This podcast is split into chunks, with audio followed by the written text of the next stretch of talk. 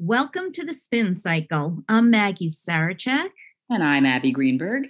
And together we are the Anxiety Sisters.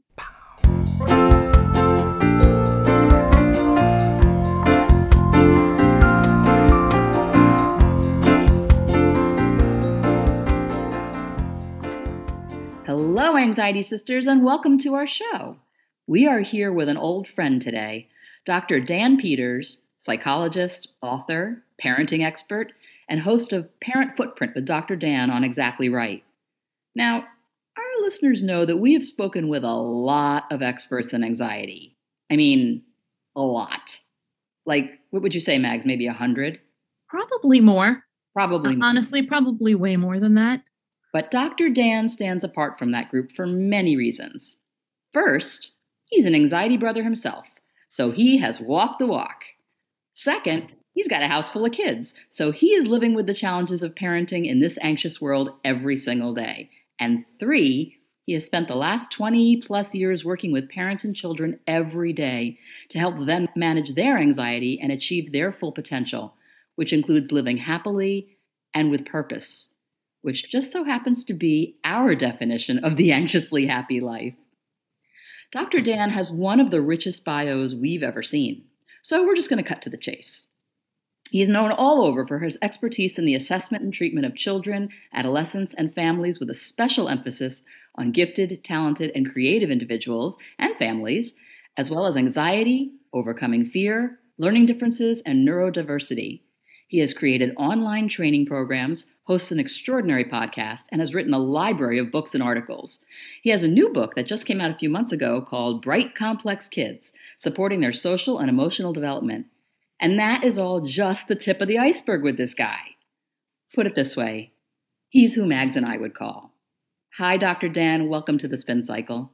Wow, you guys, I'm flattered. Thank you. So good to see you guys again and um, for your kindness. Can I just say one thing we didn't say in our introduction was that part of the reason we love Dr. Dan so much is that he's very similar to us in certain ways in that it's just eh, when you when you're talking to him it's not this like clinical very outside reality or he's not thinking like oh that you know you're supposed to be this perfect family and you're supposed to be these perfect parents. He's like very realistic about the struggles that we all have and i think out of all the experts we've talked to that's sort of why we relate to him so well in that he's it's like oh yeah, he's real. He's not, you know, he's not coming at us with stuff that just he's seems, not your typical clinical yeah guy. unobtainable. You right. know, right? He talks he talks real world stuff, which you know, for me and Mags, that's everything. Is what Yeah. you know, we can have pie in the sky, and then we can have what we're probably going to have to work with. And Dr. Dan knows that as well as anyone. So Yes. we, we have so much to talk about. This podcast is going to fly by. But can we start by asking you about your personal journey? I, I know you're like us, so you you had anxiety when you were a kid, right? Yes, but didn't really know it. I, Like I- us. right? Yeah, yeah. I guess yeah. So yeah, so it was just like you guys, of course. Um, yeah, and I would say that looking back, it's um, I have this defi- this this recollection being in middle school and just lying in bed at night, and it was dark. And going through my checklist of okay, do I need to worry about this? No. Do I need to worry about this? No. Do I need to worry about this? No. It's like check, check, check. I got through all the list, which like never happened. And I was like, oh, I'm like all caught up or whatever that meant, right? Mhm. And it was like such this moment of peace. And then I don't know, you guys know this, what 30, 60 seconds later, it's like, no, but wait, now you need to think about this. So I didn't even realize that was a thing. And then um really with in graduate school towards the end things really culminating with what I would say is perfectionism, which I didn't even know that was a thing. And Mhm. uh so yeah, and then of course you have kids and lo and behold, they tend to take on some of those attributes. Yes, you start to recognize a lot of your own struggles Mhm. in stuff that your kids are dealing with. And, and I as you- like yeah, I like that because you and Abby are the type that go, went through lists as a kid and were like, okay, did I do that? Did I do that? Did I do that? Both of you have that in common. And I was the type of kid that my anxiety meant like I couldn't remember my list. I didn't even Mhm. have a list. That was too overwhelming for me. Yeah. It's like those two types of people. Yeah. Yes. but yes, we definitely definitely see ourselves and our kids very like Yes. So how did all this lead to your passion? Like how did you decide to become a psychologist and sort of focus on families and kids and all of this? I was I was always drawn to people and fascinated with people and um you know you only know what you know. So I, I just assumed I just un- seemed like I understood dynamics uh social dynamics and I ended up being the person that people would friend that people would come to and then I was the person that really was invested and really cared and was problem solving I remember just being in rooms and being like, "Oh, this is a train. Oh gosh, this is not going to go well. This is a train wreck coming." and, and and I'm looking around. I'm like, no one is seeing. Like, why doesn't anyone see this? And it just was, it, you know, it was a it was a skill that I had and have that without knowing that was a thing. And then I I played a lot of tennis growing up. That was my uh, sport and my outlet, and I was very passionate about it. And that led to teaching tennis to kids and teaching at sleepaway summer camps. And I just loved working with kids, and I loved mentoring kids. And then I this the quick funny story about psychology. So my parents uh, took me to a college counselor that my older cousins had gone to and I took all these tests and they, you know, the guy said, okay, you're going to be a business major, a Spanish minor. You're going to go away your, you know, third year in college and become um, bilingual in Spanish. And then you're going to go to law school and be a bilingual attorney. I remember walking out of this place going, huh, okay, like zero of that resonated with me. And, but I guess that's what men do. That's the business people who are lawyers, right? Like this is, you know, like the late 80s. Like, yeah, that's what men do. Okay. Mhm. So then I go back a year later after college. The the the, the package was the visit at the end, and um, he said, "So you know, how was your year?" I said, "It was a really good year." He's like, "Which classes did you like the most?" I'm like, "Psychology." It's like, "Which classes did you do the best in?" I'm like, "Oh, my only A's I think were in psychology." And he said, "Have you ever become thought about becoming a psychologist?" I'm like, "No, never even crossed my mind." He said, "Okay, what I want you to do," I'm like, "Here it comes again." It's like you're going to go back, you're going to change your major from, I ended up with communications. You're going to change from communications to psychology. You're going to sign up to work in a research lab, and then you are going to work in a group home for kids with uh, who are needy, uh, social emotional needs. I'm like, check, check, check. And that little advice, which probably cost way too much money, was actually so it just all evolved. Like I, it just sort of kept going, and then I, um, that I just knew that was what I needed to be doing. I have a question about tennis because I used to play tennis too. And since you and I are fellow perfectionists, I want to ask you Yes. Did you find that practice always went better than the games for you? Oh, this is so interesting, Abby. So, yes. So the short answer is yes. And it was in hindsight, my perfectionism is what kept me from meeting the potential that all my coaches had expected for me. Exactly the same for me. I was so obsessed with if I was winning or not. Yeah. Like all I worried Right. about was, am I going to win the match? And I really, you know, you or can't not get it- losing. right? Not losing. and you can't Right. get you can't get your rhythm together with that. Like you know, like anything else, you have to sort of breathe into it. And I Right. couldn't. I was holding my breath all the mm-hmm. time. Right. So when I do get to mentor and work with athletes and such, um, or any type of performer, like this is the conversation. Because if someone, I have these very, really great, some great coaches. I remember one writing me a long letter before an important tournament and just talking to me like he was saying it without saying it. I remember him saying, you need to remember you are a talented and great person regardless what happens like he was doing the so i think he kind of had a sense but he didn't know what to call it he gave me sports psychology books when that was you know just starting and um, if that would have been also so pivotal if someone would have said hey you're a perfectionist this is what it means and we, we need to work on this not hit more serves not hit more volleys right like that's not the issue I know. I mean, the messages I was getting uh, when I was that age and working on my tennis skills was if you're not going to do it right, don't do it at all. Mm, well that's And that, and that, and I really, I mean, and that was really hard for me. If somebody had sat with me and said, Hey, it's not good to be a perfectionist. You don't want to strive for that. That's going to take away your joy. That's going to yeah keep you from really, uh, you know, experiencing the best parts of life because you will be too focused on outcome all the time. No one told me that.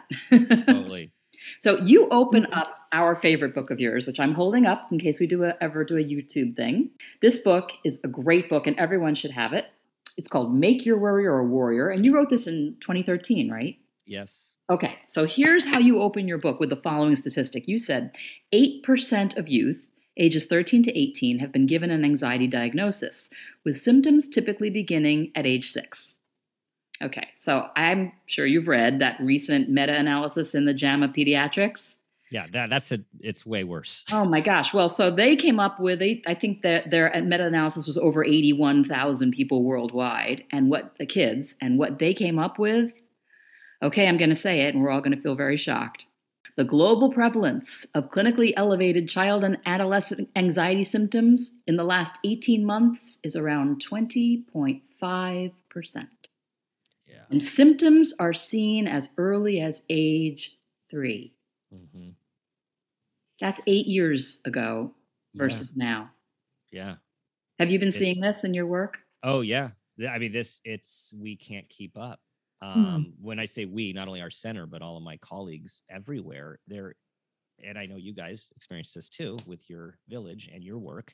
There is no, unfortunately, there's no such thing as quote meeting the need anymore. Mm. There's just so much need, um, and so much shrapnel and trauma and um, over the past i mean and, and here's the thing before the pandemic that number that i quoted in 2000 which i would have written the book in 2012 it came out in 2013 that number was much higher before we even hit the pandemic and now people we think it's doubled Mhm. Uh, but they're scary.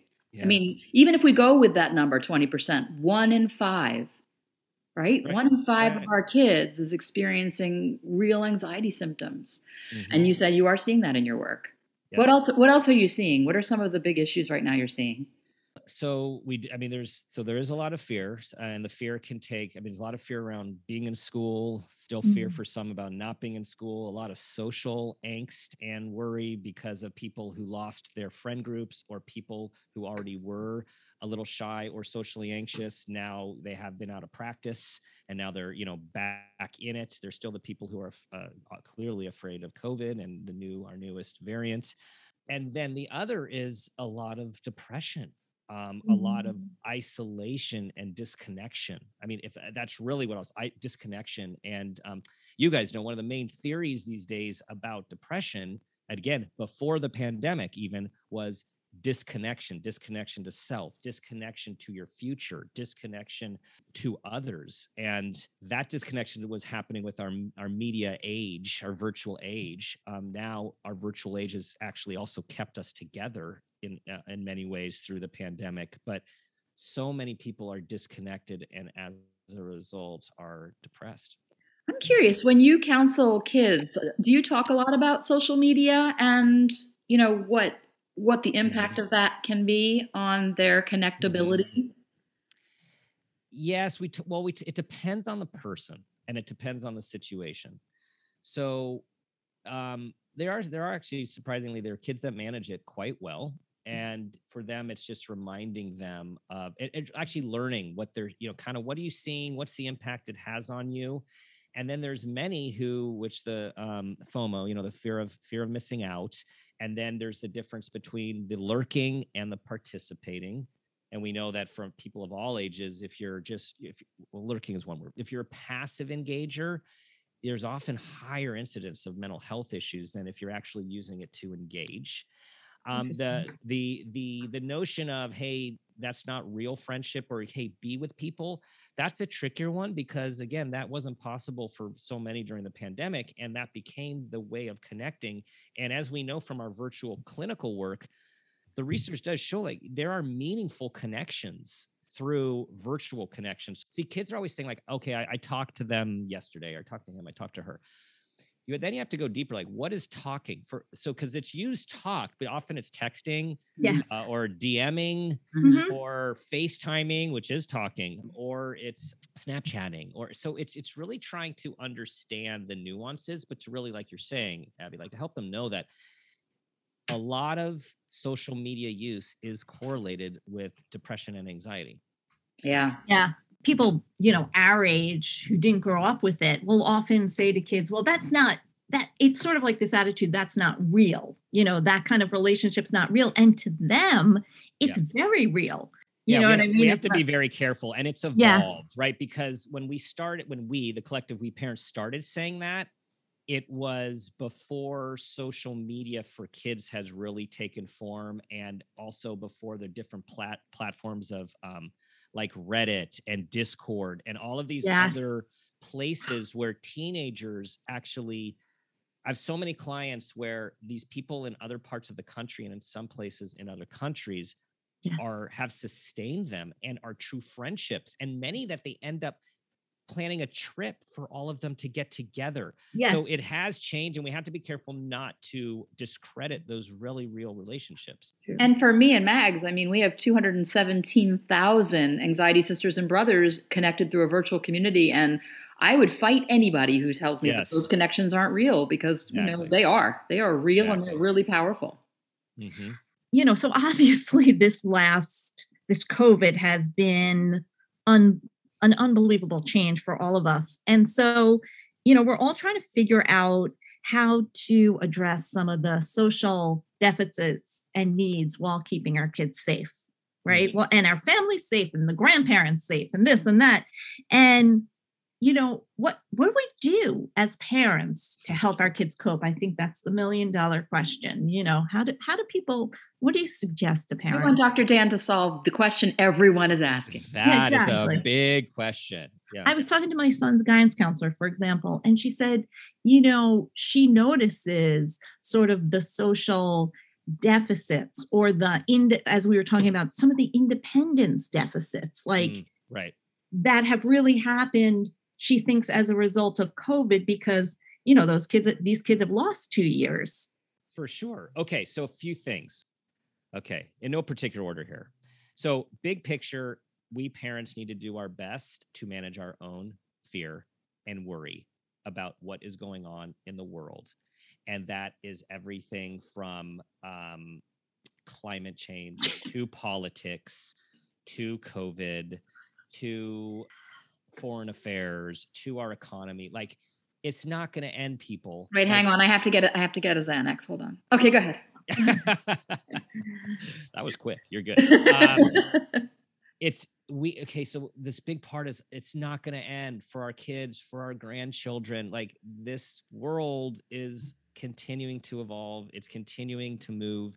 There's a lot of uncertainty, and it's not going to get certain and I know this is a whole conversation in and of itself, but it's yes. just we as parents have to really reconcile how are we feeling and how are we acting and how much of our actions are based on fear mm-hmm. which relates to this next part which is how do we get our kids practice so they're behind so a lot of kids are behind we have to look at the long haul we don't yes. like the, the the blessing and silver lining in all of this is these rigid timelines for when you grow up and be on your own. I mean they've gotten less rigid over the last decade. They're even now more or less rigid. Right. that, that's a double negative. Okay no, they're no, more flexible it. there's eh, they're more flexible because you have a couple years to catch up. Nothing you're not going to miss anything. There, there no one cares what age you accomplished each milestone. No one does no one actually cares for kids who do go to college hate to break it to your parents, no one actually really cares. Where you go to school, how quickly you get there, how quickly you finish, it largely doesn't matter. What matters is that you are a healthy person mm-hmm. that is at a place where you are not overly taxed and overly stressed, where you're given some incremental challenge to grow. Period. That's fantastic. So, so oh, can they, you just like walk around with me? I'm like saying that. I'm like, I'm just gonna like yeah, we're gonna have to share custody of Dr. Dan. you know what? I I mean, to be fair, I need to walk around with me a little more too. Like it's like you know, yeah, right? I know. Like, I get it. Like I get it. it. As we were talking about, like it's so easy. It's easier in our role and doing what we do, and it's harder. And every parent should know this. Um, that us anxiety sisters and brothers here, it is hard for us to do this with our own kids. It really is. There still though, these are the guiding principles we got to help our kids practice. And so this is where I'm like interspersing it with our anxiety. So I've been working with um, some of my clients and parents, so especially some of the parents who for for anxious reasons are really afraid of COVID, for um, real um, co- immunocompromised reasons, Mhm. you know, are concerned about COVID. It's like, okay, what do we let our teenagers do, Mm. particularly the ones that can't drive? How do we help them step into the world and have these opportunities? And with safety. So what I've got like what I've gone back to and still go to through the whole pandemic and trying to guide these really tough questions is what can we control and what can we not control?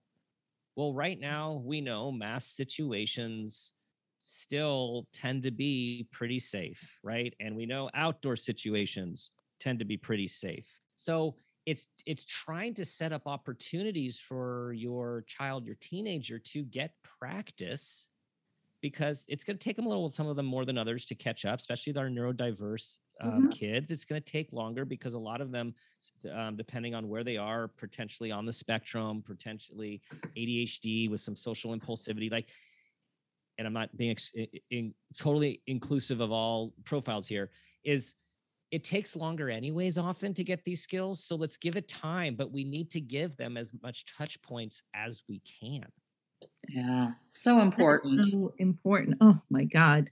Great, great advice. a lot of schools even before this whole pandemic i think there was this thing for some teenagers where there was just so much homework and so much pressure academically and you know i know parents will say like it's it's not like you can tell the kid okay do half your homework right? You know they suffer repercussions from that and all this stuff. And so and then with the pandemic some schools are you know trying to catch up and do this and that. Like how do you advise parents like this whole thing of adolescence like that those hours of schoolwork or kind of how do they balance that for like a healthy kid? Well, sometimes this is actually the conversation because sometimes, or these days, oftentimes, there is no way to balance the situation because of Yeah. the and, and it's and I've had so many kids, clients, and my own kids say like, when you were in school, did you go for you know seven and a half hours? Okay, yeah. Did you then have to come home and do three hours of homework? And it's like, how come like I'm working as much as you adults are? a lot of them are doing like five six seven hours of homework Yeah, I wasn't even I'm- counting the AP honors Yeah. people and um and then all of the extracurriculars, some doing by for joy, but many doing for college applications. right It's like you you can't balance it, and we know how sleep is so important. And if you're backing out sleep, it's I mean, there's many of these teams that they can only get five or six hours if they're going to do everything and do everything well. So first of all, we have to really look at is it even possible? Mm. And it's hard to say when oftentimes, particularly in the really driven, affluent areas, is that okay, well, no, it's not possible or healthy. But if we change it, my child will then not have the same opportunity to get into these places as everyone else who's still doing it. And you know what? That might be true. We have to be courageous and make some tough choices. I mean, I know so many stressed out kids that go to Ivy League or Ivy League equivalents. Mhm. So they're stressed, they're perfectionistic. And you know what? Guess what happens when they get there? They're stressed and they're perfectionistic. It's not like, oh, yeah, we made it. All right, now we can just chill.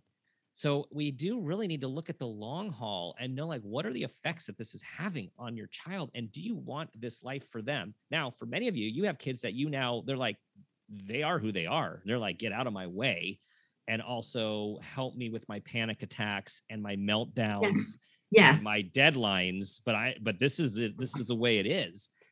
We just have to really look at that. And I'm getting tight in my chest just even saying this right now, right? Like And these are the same kids that are then going to, when they graduate from college, aren't going to be able to say, oh, I got there. Then they're going to be driving themselves to either get a top job or to Yeah. go to graduate school. In other words, the driving of oneself never ends from that it culture. does it does not. We know this. Personally, we know We this. know this. I I was an Ivy Yes. League kid. I get it. Yes. It took a long time for me to realize that I could not keep living like that. Mm-hmm. Mm-hmm. You know, so that's yeah, that's a challenge to be able to help our kids see it earlier than we did. Well, and and see it and then help with trying to help with life balance. See, that's the thing is like, can we help with life balance? Can we give them permission to drop one of their activities? Can we help our perfectionists get their first B early? So it's like that ding on a new car. Everyone stresses out. If you're lucky enough to get a new car, you're stressing about it forever. And then you get one. It's like, oh, I've had so many adult clients who say, like, oh my gosh, what I eh, with their child sitting there. I got my first B in college or graduate school, and all I can tell you is I wish I would have gotten it. In it's like the world keeps ticking. I was so afraid of it, and I wish I had those years back. So like we're we're like with the perfectionists and the high achievers, you actually need to do the opposite you would think of Yeah. from parenting these life skills and discipline and like no it's more like you need to know you can survive half-assing this and you can survive a c it like it's gonna be okay. And with some of our neurodiverse kids who either don't have the skill or don't think they have the skill and doubt their skill and their anxiety we're actually trying to gently nudge them towards the fire.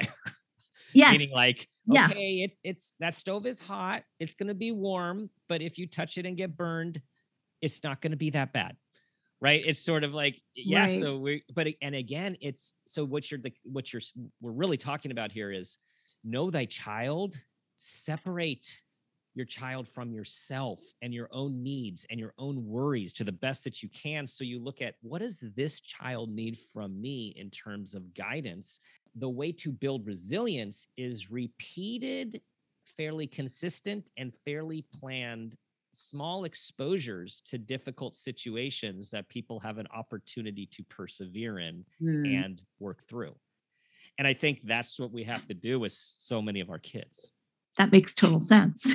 yeah. And I think also, I mean, something my that my son taught me is that a superpower parents have that they often don't think about is their ability to listen to what their child is saying. My son taught me how to listen because I'm a big talker, as we all know. Mhm. and he, thank goodness, was able to say to me, yeah just hear me, mom, yeah because I'm not you. yes you Yeah. know and that was really powerful Yeah. and as soon as i was able to hear those words from him that helped me separate my own anxiety from his Mhm. and, and i That's think that that's really a real important. lesson for parents is Mhm. that you know take a breath just force yourself to sit there and not say anything just hear it. Yes and this is this is so important and relevant because it does we have to manage our own anxiety. I mean i literally was just in a session before this with uh, parents and a t- older teen and they're having a lot of conflict.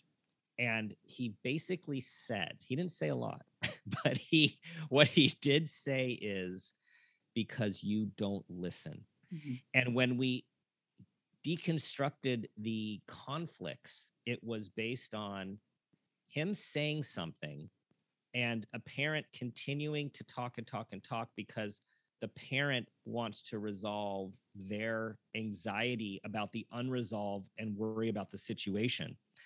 So the talking and talking and talking is based on their own anxiety. And he's saying, please just listen and stop talking and know that when you say something once, I got it. Mhm. So it's saying this is a and it's this is a really common dynamic. yeah Oh yeah. I mean, I I see that all the time. it's, it's a trick to, to to be a parent it really is i think Oh. parenting is the hardest It thing is. ever okay so last question for dr dan can you talk a little bit about the mission of your podcast we we were we've been on I I can't even tell you how many podcasts we've been on promoting our book in the last three months but yours really stood out for us as extraordinary because we learned so much from being guests on your podcast. And we listen we then go through and listen to a lot of your other episodes and learned even so much more. So would, would you talk about the mission of your podcast and how parent footprint brings your sort of your life work together? Yes, and we and and we for anyone who did not listen to uh that podcast, we had a awesome conversation. Mhm. we had an awesome conversation. Anyways, I just want to before I answer that, I just want to say like your as I told you guys on the podcast, like the your book, it so resonated with me as it, it- and this is where we're so aligned. It's so well comprehensive and user friendly Mhm. and real and non-judgmental and just like it's you know sitting down with two friends who happen to be anxiety experts who have experienced anxiety saying like come on this journey with us we'll you know we'll tell you about ours and we don't want you to suffer needlessly and here's some ideas so anyways i just can't say enough about Thank the you for conversation saying in your that. book Yeah. That was so sweet. um, so the podcast, I, so I've been in a room working with people a, a lot. I also do ha- for, for the pandemic a lot of talks and trainings, and I've always wanted to have a sort of larger platform to share information and knowledge. And what really came to me, so the podcast is a little over five years old. It really um, we kicked up a notch earlier this year when we joined Exactly Right Media, so a much bigger platform and a lot of amazing people um, collaborating. And the excitement is to share more of this information. So when I I get my thoughts in two places. One is on my jogs. That's one of my meditative places, my runs, and the other one is when I do meditate. And um, what came to me over and over was this idea, and particularly loud during the pandemic, was the need to bring hope, the need to bring connection, Mhm. the need to bring awareness, which is a basis of the podcast, and the need to bring wisdom Mm. so pa- the parent footprint podcast it's just everything comes together for me in a way that it is a larger and um, free platform to share this information talk with amazing people and the guiding the guiding principle is the way to raise healthy and engaged kids is for us parents to seek the same in our own lives while we strive to be the best versions of ourselves. And like the best thing that we can do for our kids, anxious, not anxious, neurodiverse, neurotypical, is be healthy people who are growing and modeling how to live life, how to handle adversity, how to be resilient, how to manage our own anxiety to our kids. Along with our tagline is um, making the world a more loving and compassionate place, one parent, one child, and one person at a time. And so everything just kind of for me comes together in conversations like this, where um, we can connect, right? We, t- we we're talking about before the show disconnection and how people are so disconnected, especially with COVID, and and bringing information and like your community, the Anxiety Sisters together. It brings people all of those things that um, that the, our our show is also about. I love that. You know, I hear what you're saying and it just it just tipped off something in me too. Like I think a lot of times we're afraid to show our children that we're struggling and growing. Do you know what I mean? Like that. Mhm, And mhm. I think one of our our superpowers as a parent, another superpower is times where we say, "Yeah, I know I know what that feels like. I know what that struggle feels like. This I'm I'm working on that struggle or I worked on that struggle or so that they see that even as adults we are still there's not like a stop point. We're still No. struggling and we're still growing. for and that there's a lot of meaning that comes from that struggle. You know, I mean, it doesn't all have to be a misery. I mean, it, certainly No. str- struggle can cause misery, and and it does, but Mhm. that it also can bring a lot of meaning into your life. yeah, for sure. Well, every parent should be listening to Parent Footprint. It is a really, really life changing podcast. I mean, not just for parents, kids too, but if you're And grandparents, and grandparents or caretakers, whoever caretakers, aunts, uncles. teachers, Yeah. who, whoever has children in their life and wants to, you know, make it better, make the life of, make their child's life better, make their own life better. We really can't think of a better podcast. It's it's absolutely our favorite. We love Parent Footprint with Dr. Dan. Dr. Dan, thank you so much for taking time out of your busy schedule. I know you're super, super busy between the podcast and you're still practicing and then, you know, you're writing books all the time. I don't know how you ever get a chance to go home and parent. All perceptions, all perception. Yeah, yeah. we feel really fortunate to know you. You're one of those folks that makes the world a better place. Definitely. Mm. And definitely a better place for anxiety sufferers and their loved ones. So we're grateful for that. Once again, you've been listening to Dr. Dan Peters, author, psychologist, speaker, podcast, host, friend, and dad.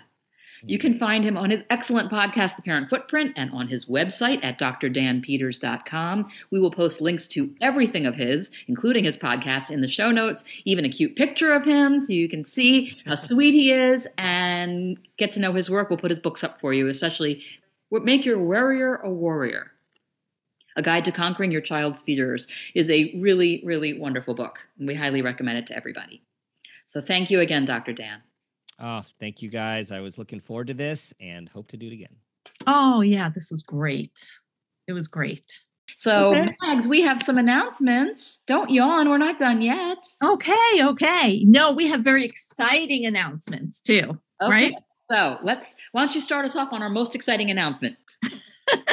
our most exciting announcement is that we are starting the coping crew. What's that?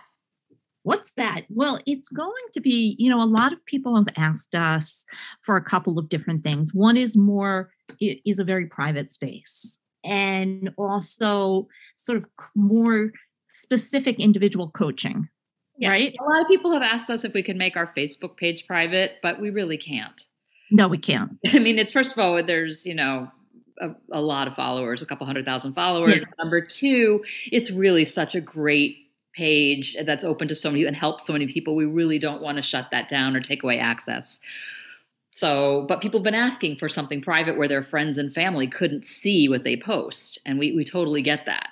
They've been asking for privacy and they've been asking, you know, people really want to do some concentrated work on yeah, their anxiety. Personalized. You know, yeah. personalized. So the coping crew is basically going to be a six week program where each week we will meet for about 90 minutes or so on Zoom. On Zoom. So not on Facebook, um, with a small group and really sort of be there to support each person as whatever with whatever they need. It's going to start Sunday, January the 9th, and it's going to meet Sunday evenings Eastern time. It'll be 7 to 8:30 Eastern time, which would be 4 to 5:30 Pacific. And in between our Sunday sessions, we're going to have a private unsearchable, closed, secret Facebook group, open only to the people in the coping crew, so that they can post anything they want to and no one will ever know they're even in that room. And this way, Mags and I can check in every day. And, you know, we can, it's really a very comprehensive program if you think about it, because you can really be working on it every single day. We're limiting it to 20 people because we really uh, want to make sure everyone gets a chance to participate if he or she wants. Uh, so we've already got a really nice group of women signed up. So if you are interested, just shoot us an email. Say, I want to know about the coping crew, and we will tell you how it works. It's uh, if you are a member of the Anxiety Sisterhood, it's $99 for the six weeks, which includes all the sessions on Zoom as well as every day on the um, secret Facebook group. Yep. Did I miss anything, Mags? I don't think you missed anything. Yeah, we're very excited. And Mags and I are going to be eh, running it every Sunday. So you'll get to hang out with us, which is fun. Just ask Dr. Dan. Where can they find us? So you, of course, can find us on Facebook at Anxiety Sisters. There we are. On Instagram. What are we on Instagram? The Anxiety Sisters. The Anxiety Sisters. We are on Twitter. We're marginally on Twitter. Yeah, we're marginally. I mean, we're like if there was a ledge on Twitter, we would be sort of yeah. from that ledge. But, but, if you need to get in touch with us that way, we do check it. Yes, we check also, but also email us at absandmags at anxietysisters.com. Yes. On our website, www.anxietysisters.com. Now, who says um, you can't teach an old dog new tricks? Exactly. And then last, lastly, we want to we want to remind you that we have a Tuesday night book group for the Anxiety Sisters Survival Guide. So grab your book and come along. It's on Facebook Live.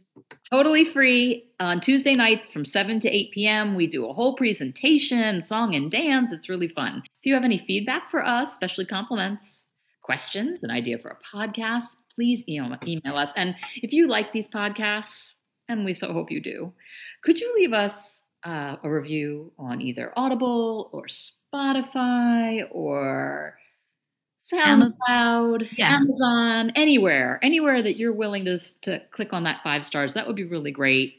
Uh, and if you have our book and you're enjoying that, could you also leave us a review on Amazon or Barnes & Noble, wherever you bought the book? Because that helps more people find us and helps us find more people. End of announcements. Okay, thank you so much for joining Happy us. New Year, everyone.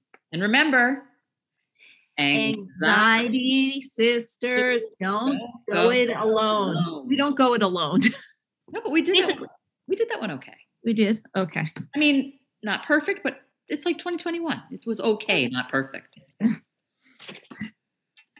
I hope it was better than 2021.